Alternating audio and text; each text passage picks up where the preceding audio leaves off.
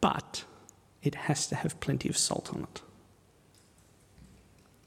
Number three.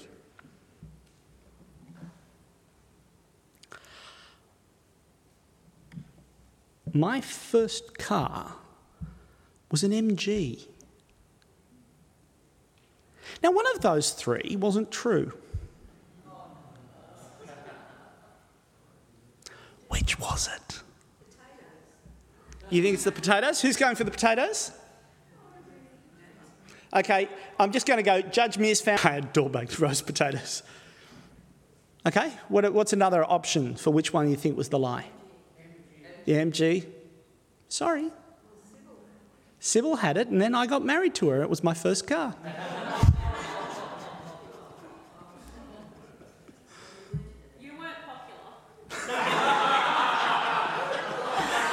I was not, honestly, I was in a band, but we were awful. and everybody knew it.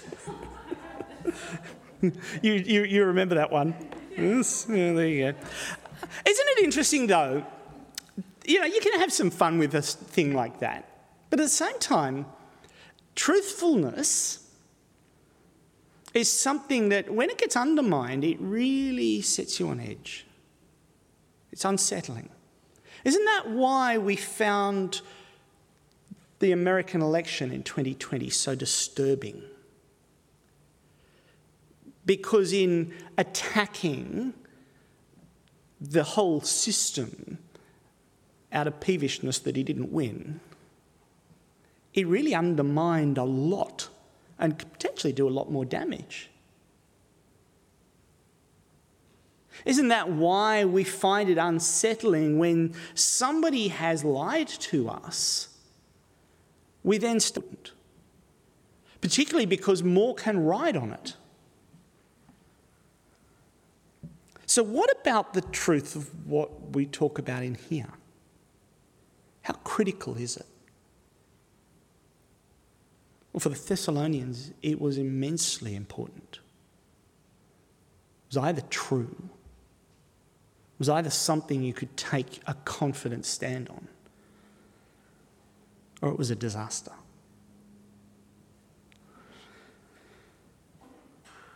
As we open the second half of 1 Thessalonians 2, we're going to dig into this idea of not just truth, but the questions around truth. What do you do with the counter truths that were being thrown out? The opposing stories, the no, this is the truth. Do you just do what our world does today and say, well, they're all true? I don't know how that one works, but there you go. If we're going to do this, we need to ask God to be at work in us, through us, as we open His Word together.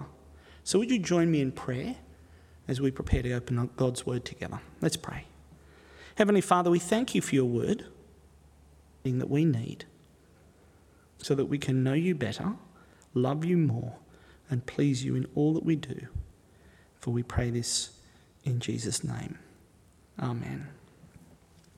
Now, if you lived in the Greco Roman world, well, lots of people had things to say. The philosophers of that era, particularly Greco Roman philosophers, would vent their opinions on things. They were fairly famous for it.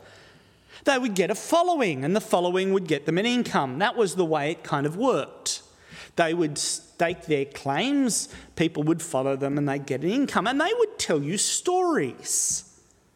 It's many of the philosophers who are the originators of some of the stories that we have that we love to hear about, you know, Hercules and his 12 tasks. Where do you reckon that comes from? As they pondered the gods and told their stories. And then along came Paul into the Greek city of Thessalonica, and he talked of one who had risen from the dead.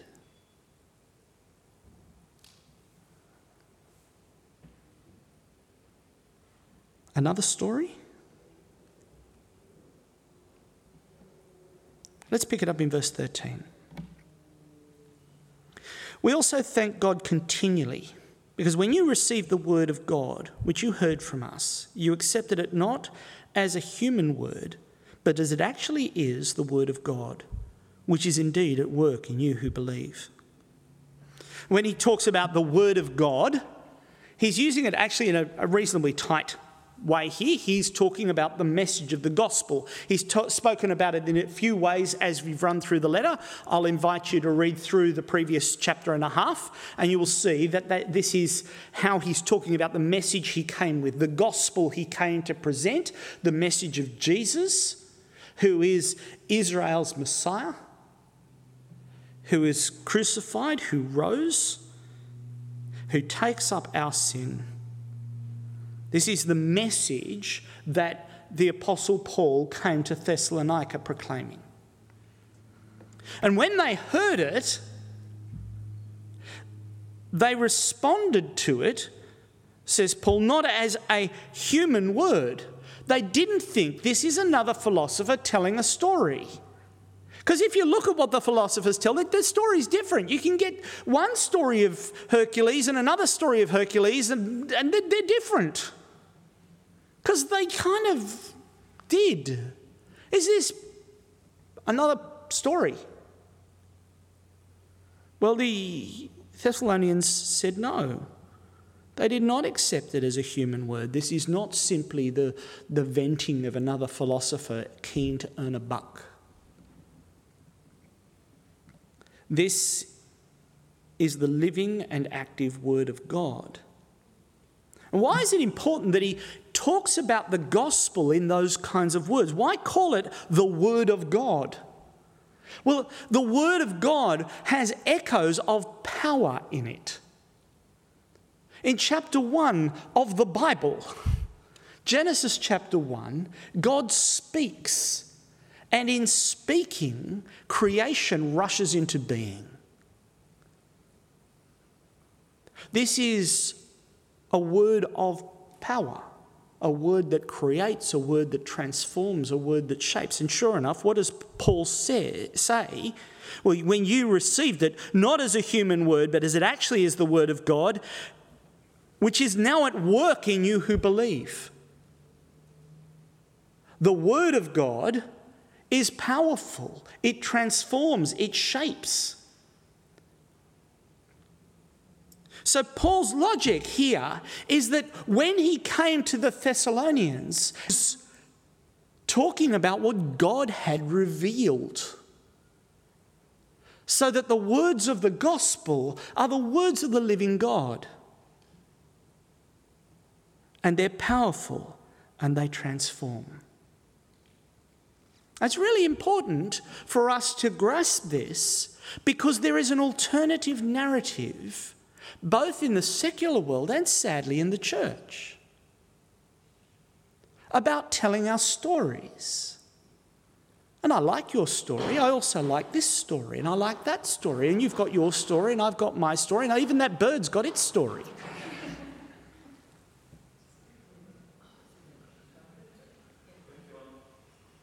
And sadly, I've just got to tell you this.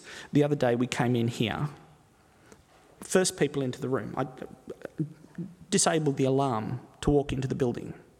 And just as I took a step away from the panel, I heard this bang. We thought, who's inside here? And why haven't they set off the alarm? And came in, and there's this um, uh, kookaburra going in front of the window. Poor thing.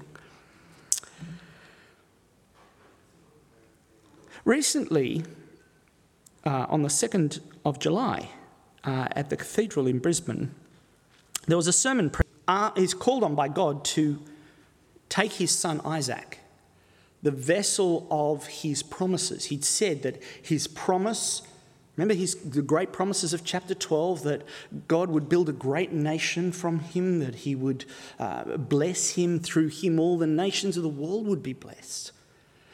And, and God was quite specific as Abraham tries to take control of that promise and bring it about, and you end up with Ishmael. And God says, No, I'll give you the vessel of that promise. It's Isaac.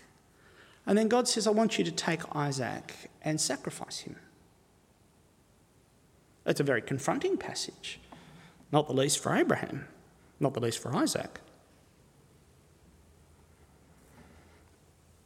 But this is what was said in the sermon. Abraham lived in a world where gods were angry and demanding a world where gods commonly demanded sacrifices, a world where angry, demanding gods needed to be appeased with blood, often human blood, where gods commonly demanded the most precious things to be sacrificed, and this for most people meant their children. A world where if you do not do what your God demanded, then you would not receive forgiveness, you and your people would not be blessed, you and your people could not thrive. Abraham lived in a world where it was not unusual for fathers to take their sons up the mountain, but it was very unusual for a father to bring his son back down alive. Imagine being the father who didn't make the unexpected sacrifice to rescue his people. Abraham was taking a huge risk. Have you noticed the shift? You really notice it in the next one it is important that we remember that we still need to learn, we still need to discover, to rethink, to consider what we believe and how we perceive God to be. That was the thrust of the sermon. Hence the title, The Evolving Understanding of God. What's absent is revelation. What's absent is the idea that there is a word from God. This is as one person put it, and man made God in his own image. In the image of man, he created him. Insipid and useful.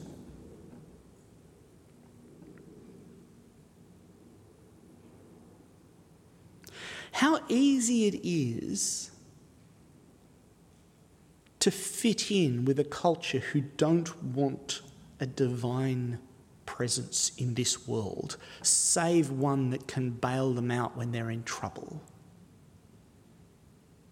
If you get rid of the idea of revelation, full when you need Him and absent when you don't.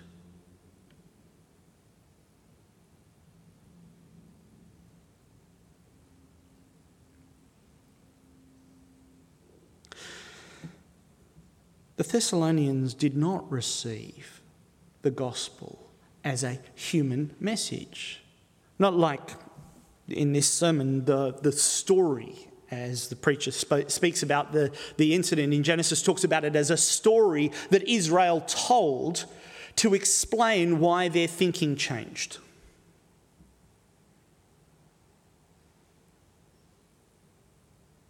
What does Paul say?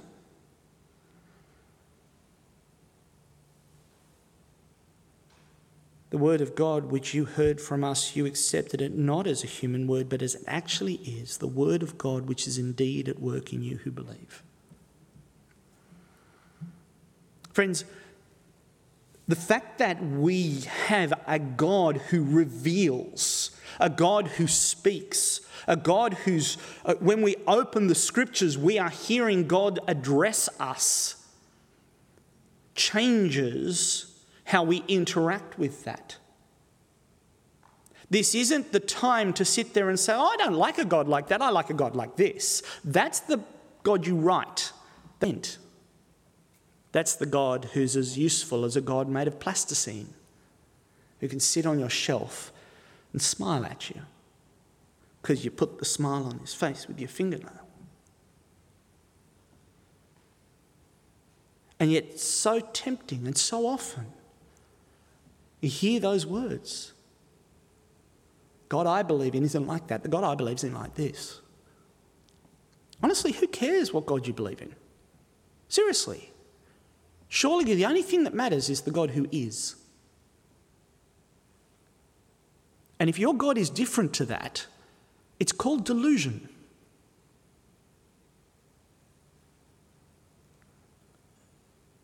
The Thessalonians are being transformed because they heard the word of God and realized what it was. This message about Jesus changed everything and it started changing them.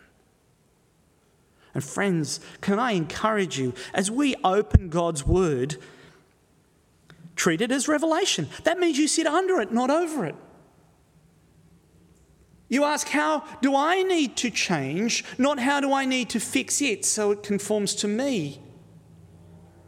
How we read the Bible is we read it as the living Word of God, as a word we can trust. And it changes why we read. For too many Christians, we who have the living, powerful, transforming Word of God, leave it too often closed and on our shelves, don't we?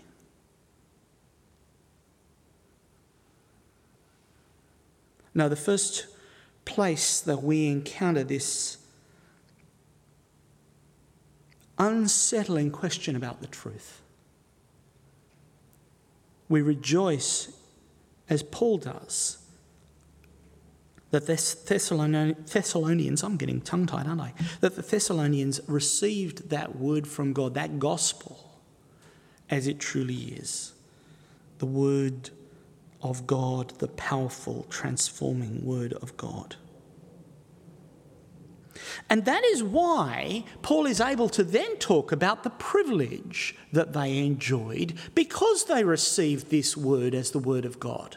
They had an immense privilege they got to suffer. It's actually one of the hardest things in the New Testament is that it keeps using those two words together, privilege and suffering, because we don't like them anywhere near each other. And you know what? I don't think they liked them anywhere near each other in the first century either. Became imitators of God's churches in Judea, which are in Christ Jesus. You suffered from your own people the same things that those churches suffered from the Jews.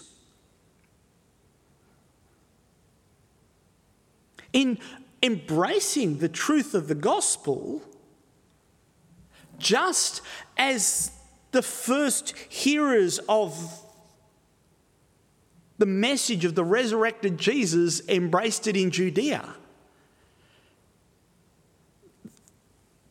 They join with them, and just like the first hearers experienced persecution, suffering from their own people, So the Thessalonians join with them. Now, one of the things that's been sad about this passage is that people just go over the top and see it. Sadly, some, some people have seen this as an excuse for racial profiling around Jews and anti Semitism and all that ugly stuff. And that has happened over the centuries. And it is awful. Because that is not what this is saying. Because if all Jews are banned, well, given that he says that you suffered the same thing from your people, presumably that means everybody else is banned as well. Because your people weren't Jews, not all of them. No, the issue was that there are those in Thessalonica who, like those in Judea, responded to hearing about the message of the gospel not with joy, not receiving it as the word of God, not being transformed by it, but reacting in rage, in hostility. We need to be careful that we keep going in that sentence. This is why I made sure I put the three dots on the bottom, even though that's the end of the verse. You suffered from your own people the same thing those churches suffered from the Jews who killed the Lord Jesus and the prophets and also, drew, also uh, drove us out. Paul, a Jew himself, knows that God's people, Israel, had had a long history of having those in their midst who, instead of rejoicing in the word of God, opposed it. The phrase, the, the, the, the, reference to killing the prophets goes back to Elijah. As Elijah finds himself complaining to God and saying, These people that they've killed all the prophets, I'm the only one left. God has to remind Elijah that that's not true.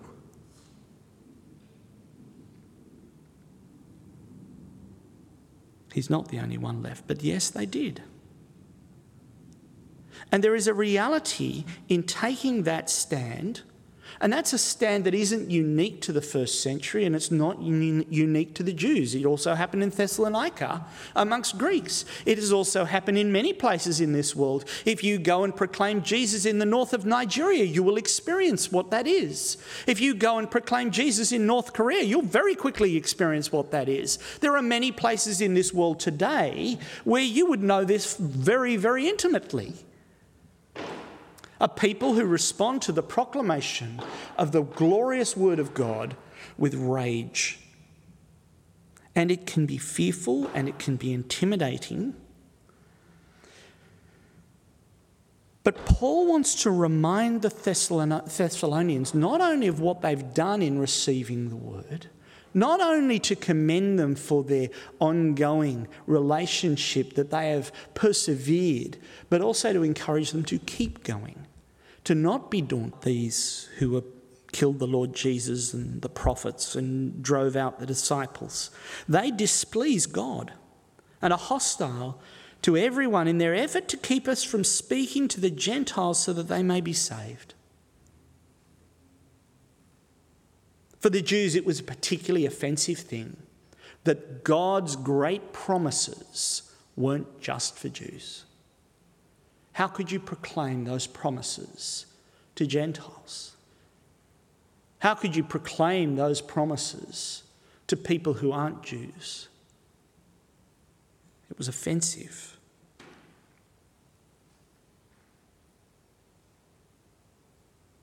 And sure enough, that's the reaction that they had as Paul goes into the synagogue in Thessalonica and proclaims the gospel, tells them about Jesus. Some there, many, a number believe. Prominent Jews, Gentile God-fearers who were there listening, some of the leading women. But other Jews were jealous. So they rounded up some bad characters from the marketplace, formed a mob, and started a riot in the city. They rushed to Jason's house in search of Paul and Silas in order to bring them out to the crowd. Be kind of spirited out of the city, goes to the next place, goes to Berea, explains the good news in the synagogue, and people received it. What happens there? But when the Jews in Thessalonica learned that Paul was preaching the word of God at Berea, some of them went there too, agitating the crowd, stirring them up.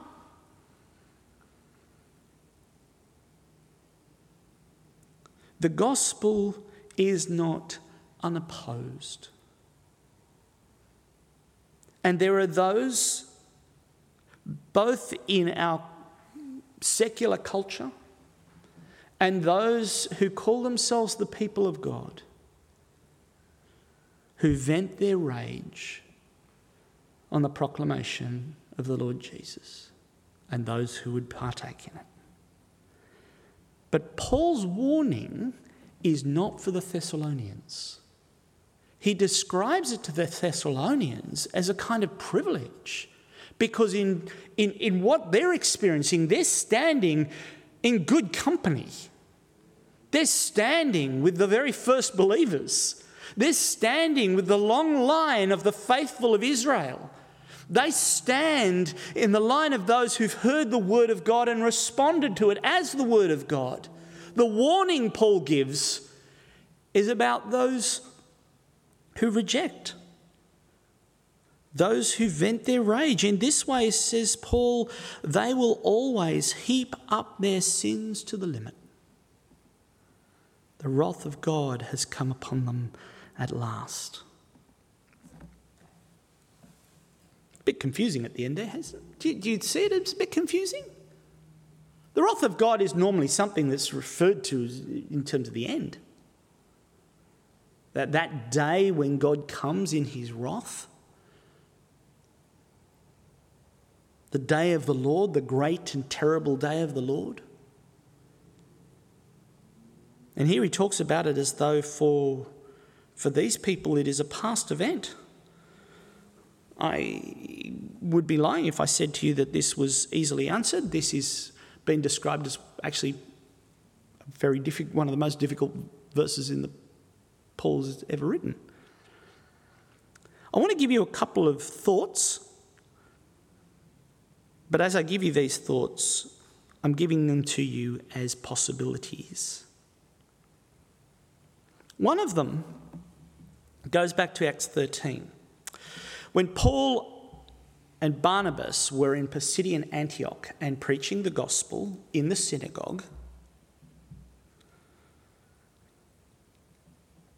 they were rejected. The message was opposed. This was the response. Then Paul and Barnabas answered them boldly We had to speak the word of God to you first. Since you reject it and do not consider yourselves worthy of eternal life, we now turn to the Gentiles. For this is what the Lord has commanded us I have made you a light for the Gentiles, that you may bring salvation to the ends of the earth. In a sense, it's possible that Paul is, is actually saying that the, there is a, a privilege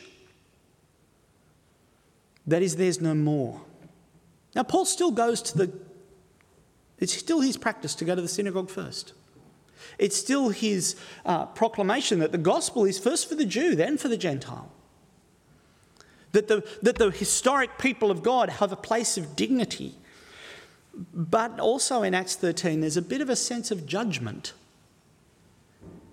in Paul effectively wiping the dust from his feet as he goes from the synagogue to the marketplace to speak to the Gentiles. That's one possibility. Perhaps it's nothing so specific. Perhaps it's more like what John talks about. Well, in chapter 3, so many of us know God so loved the world that he gave his only Son that whoever believes in him shall not perish but have eternal life. And then John goes on For God did not send his Son into the world to condemn the world, but to save the world through him.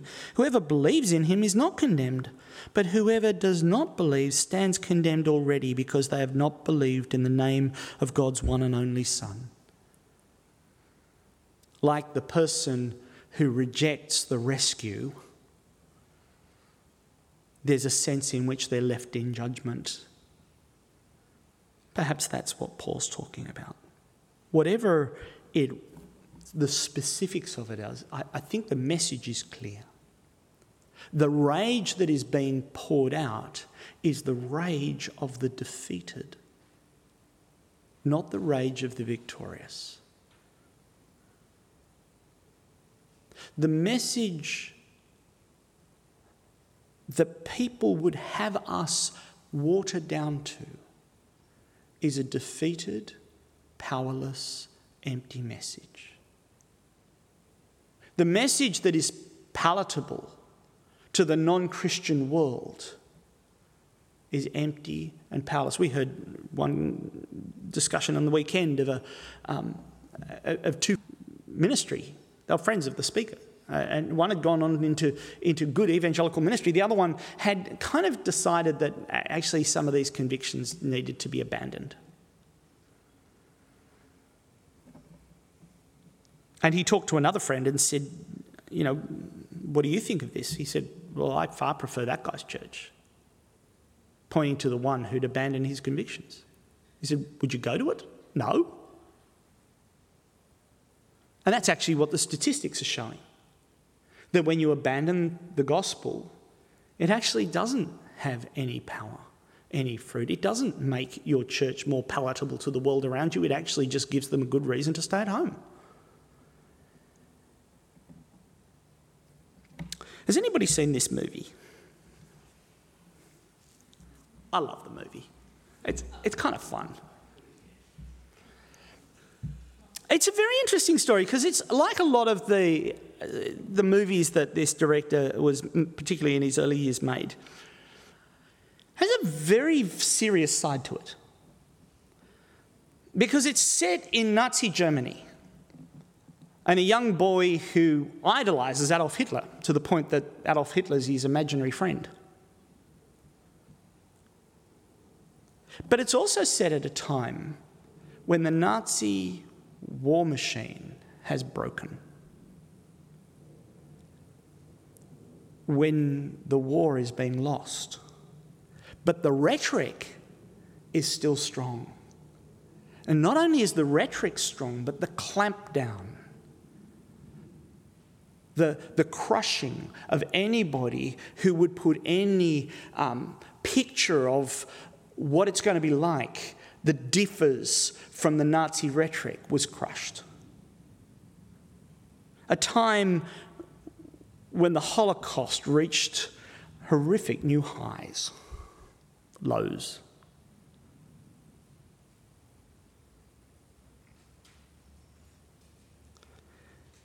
In the resurrection of the Lord Jesus, an empty message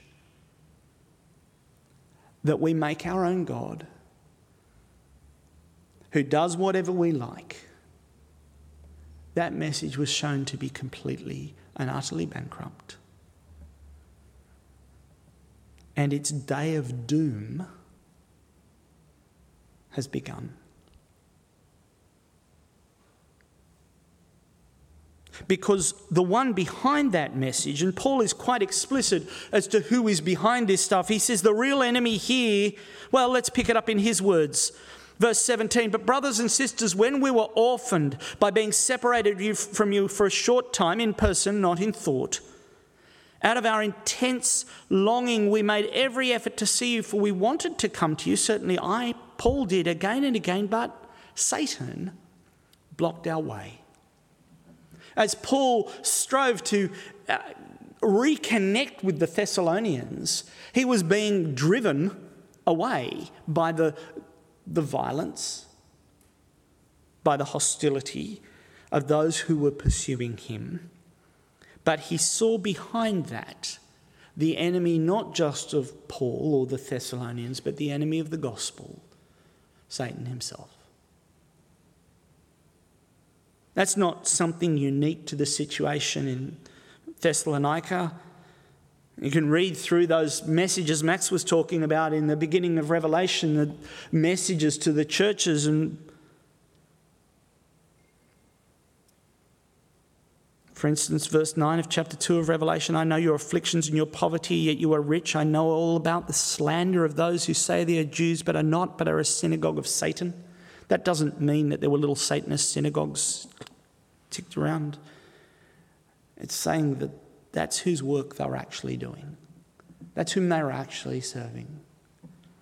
Satan, the one who fell like fire from the heavens as the gospel was proclaimed by the 72 when Jesus sent them out.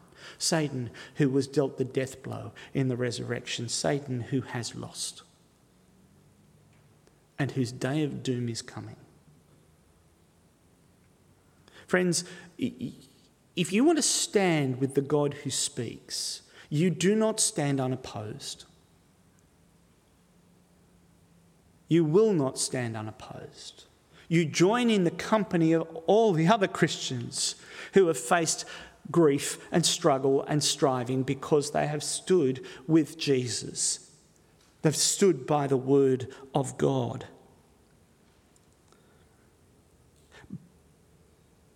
But the opponent, the one who is behind all the rage and the hostility, is defeated.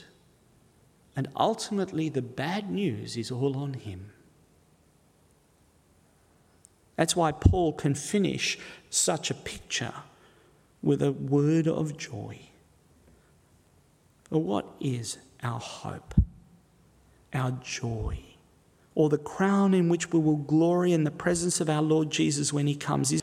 The Apostle Paul knew so well that Jesus he proclaimed as crucified and risen was returning, and in his return there would be no more hostility. The King of Kings would brook no challenge. The kingdom of God, in all of its glory and of all of its fullness, will be in place and in the presence of the Lord Jesus when he comes. Well, says Paul, I stand with joy and hope, with a crown of glory. And the astounding thing is, he says to the Thessalonians, and it's you. You're our glory, you're our joy. As we've proclaimed that word and you've heard it and received it and responded to it. You're our glory and our joy. Friends, I want to say sometimes as Christians, because we are broken people, because we are sinful people, we can get this funny picture in our heads that God looks at us with a sort of disappointed sigh. Oh, again, seriously? What a disappointment they are. Say here to a church who believed, who received the word of God, who took their stand on it. Yes, with all of their faults and their failures and their falling overs. Paul says, You're our glory and our joy. Not because you're magnificent Christians, not because you do incredible things, not because you've done some amazing work, not because you've started some huge multinational church, but because you heard the word of God. You received it as the word of God. You took your stand on the word of God and you endure for the word of God. For that, says Paul, you are our glory and our joy. Friends, the Thessalonians were told that their, their great privilege was to imitate the church in Judea. Can I say that the great privilege of Southside is to imitate the Thessalonians? Isn't it?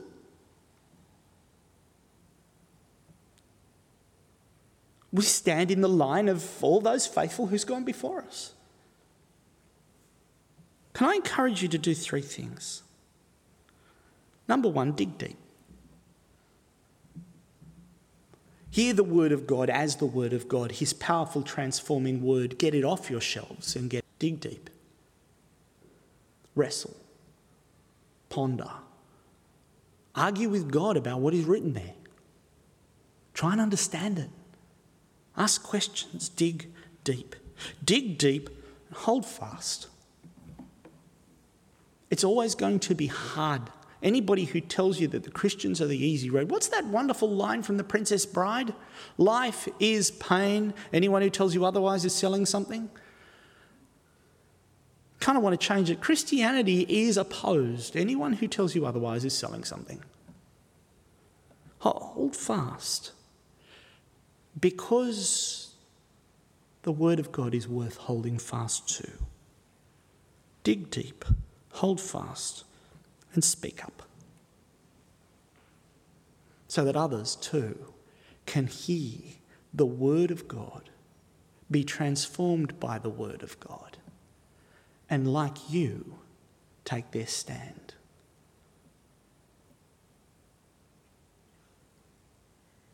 Let's pray.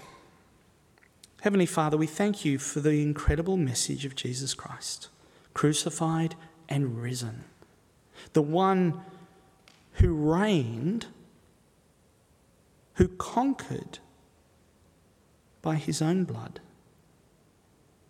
the one who brings forgiveness and restoration, the one whose saving work changes the song of heaven. Lord, we thank you that we can rest confident in the truth of your word in the gospel. Help us to be a people who dig deep.